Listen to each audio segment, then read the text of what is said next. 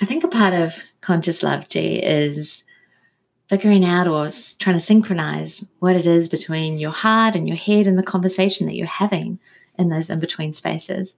And knowing the difference between your head and your heart and knowing what that conversation actually sounds like True. and feels like.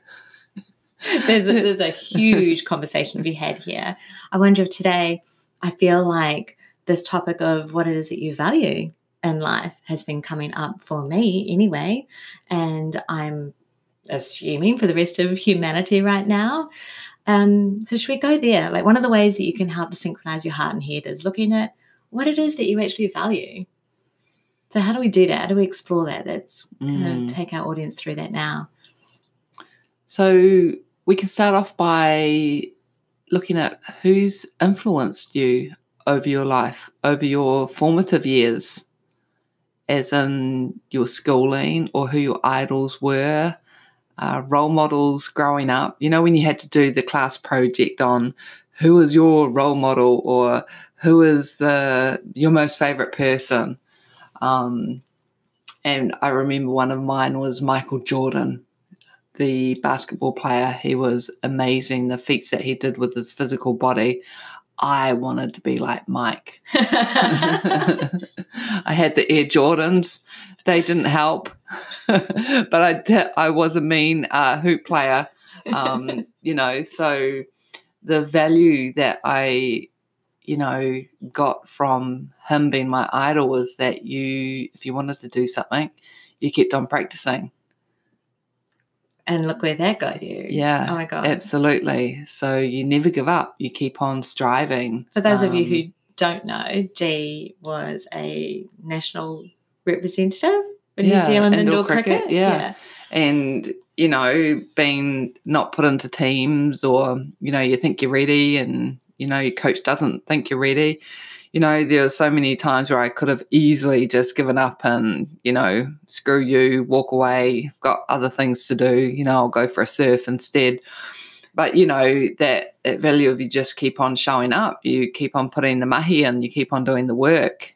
Um, yeah, That's one that's of one of my values. values. Just put the work in, So I think get it done. that's awesome that you can draw upon a an influencing factor that you had growing up and still know that it resonates with you today because that's not always the case. Like what may have influenced us in our childhood or our upbringing, whether that comes from society itself, our community, our family, or media, um, how we were taught to do things in the world, whether it was from kindergarten to tertiary education. Mm. Um, but that one still resonated, still stands with you today. Yeah, absolutely. I think the biggest question that we can all ask ourselves in this moment is you know, all the things that you used to value, whether it's because your parents told you that was important, you know, Mm. like for my um, childhood, we always went to church on a Sunday morning. I was baptized Catholic. That was something that my mother believed that was good to do because that's what she was taught to do. Mm. And every Sunday we would go to church, and that was a value that we had as our family. I thought it was odd that our father never came, but I've found out later that he actually wasn't even welcome as a part of the Catholic Church. And I didn't even know that that was a thing. wow. Um, so that value is something that I had to question myself. And I did early on at like age 11 or 12. I'm like, why are we doing this, mum? Mm. It doesn't feel right for me. Um, and thank God I questioned it that early. And no disrespect to the Catholic Church. I don't mean that at all. Mm. But it was a value that I myself didn't feel aligned with. And I think every day, especially now when the world is changing so much so, and our values are being questioned, the way that we operate in life and in business and in our relationships is all being questioned. Mm. So to ask that question of, you know, what you used to believe was right because you were taught it was right the, thing, the right thing to do. Yeah. Um, And why only believe in God or pray or sing on a Sunday? You know, I was brought up in the Anglican faith and I couldn't understand why do we have to go to a old wooden building to pray to God or connect to God where God is everywhere and I didn't understand why I had to go to a building. Where I could just, you know, walk outside and have wonderful conversations with God. And and I had to wear a skirt to do that in. Oh God. Yeah. Like what the actual like yeah values do i still resonate with that i still 100% believe that i can connect with god in any given moment you know not just on sunday yeah, right? yeah Love it. So questioning, what else would we be questioning? I mean, how we do business now kind of changes as we're the world is waking up and values Mm. are changing. We're being questioned of how are you operating? How does your family operate? What is it that we are teaching our children to value? I love our kids so much. Malachi is 14, nearly 15, freaking me out.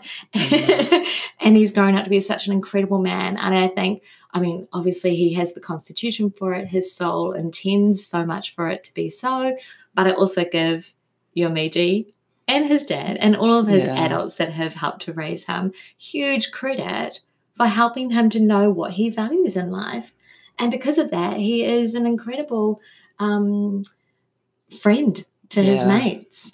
He knows what feels right and what feels on the other side of right. And he's got really good boundaries you know when someone's not speaking their truth or not connected he'll call them on it including us. Yeah, absolutely. I walked into the kitchen the other day and here's Malachi talking to Vicky. Well, if you don't like what he's saying, Mum, just tell him to his face so he knows. Like, have that conversation.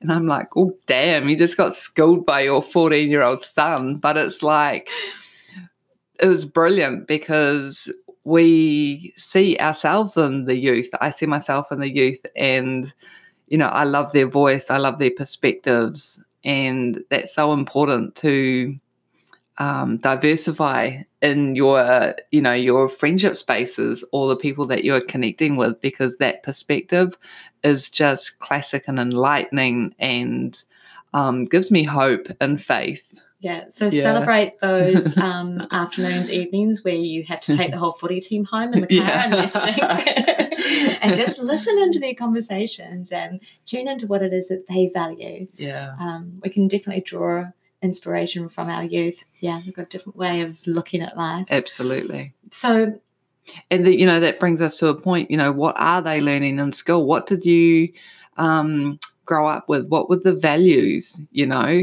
um, we had a place you know you didn't talk out of turn um, they were ingrained messages for some I went to a different school. We were taught not to stab each other with pencils. yeah it could be that like weapons. No, that wasn't Yeah. a thing that you were allowed to do. And you also weren't allowed to discriminate people for being of a different racial background or discriminate um, cultural tr- traditions. You know, Yeah. I was brought up in a very multicultural school. And that was a strong value that I grew up with. You know, I was Mm, friends to the brothers of gang leaders, and I was taught to value hierarchy in a bizarre way, um, but then also equality. Or those two values, actually, those values that I've just spoken to now is non discrimination, equality, um, knowing who you are in the world, and standing for what you do value are things that Mm. I was taught, or maybe I taught myself early on. I still carry Mm. on with those. There are some values, though, that I'm really glad that I dropped and realized don't align to me. And I'm happy for the people who taught me those values to continue to hold on to them as their own without judgment. because they're important for them Mhm. you know this whole episode is like do those values still ring true to your inner core that connection with your heart and your head you know your head with the thinking and the things that you were sort of told bringing that concept of the heart into it the feeling does it feel right for you? Does that value still connect? Does it give you strength? You know does it feel right? Is that what you're wanting to live your truth by? And do those values that you hold on to help you stand for what you believe in? yes. You know, human rights is a huge part of what we both value. Um, what is it that you, what you stand for? What will you tolerate and lovingly accept without judgment? Mm.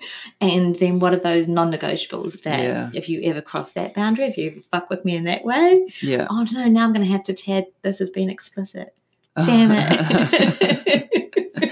and it's quite gonna interesting because you know be walking around the school um, grounds. I'm a school teacher secondary well area school teacher actually. So we've got um, go from kindy right through to 18 year olds and you know one of my boundaries is you know if anyone gives a homophobic slur or a racial slur or putting anyone down to make themselves feel good oh they have this massive energetic bomb come down on me and th- they get more than the stare and they are just like gobsmacked because it's generally not what i'm about at school so they have definitely know where my boundaries are or where our school boundaries are, um, just to make them stop and realize what they're saying. Mm. And a lot of it is I'm just joking, you know, and this is that makes me like more like furious in that moment. Um, just a way to enable them that this isn't a joke,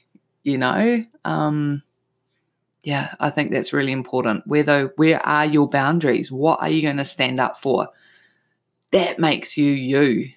That's your role in this world, and it's really important to connect in to your heart. What are they? What are these whisperings of what are you going to stand up for?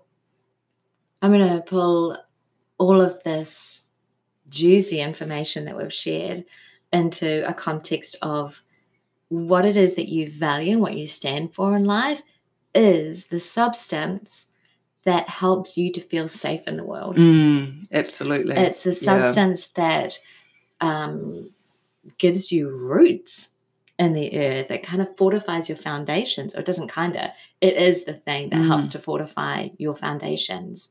So when your beliefs about what you stand for and what you value in life, you know are for certain yours and not something that you've just adopted.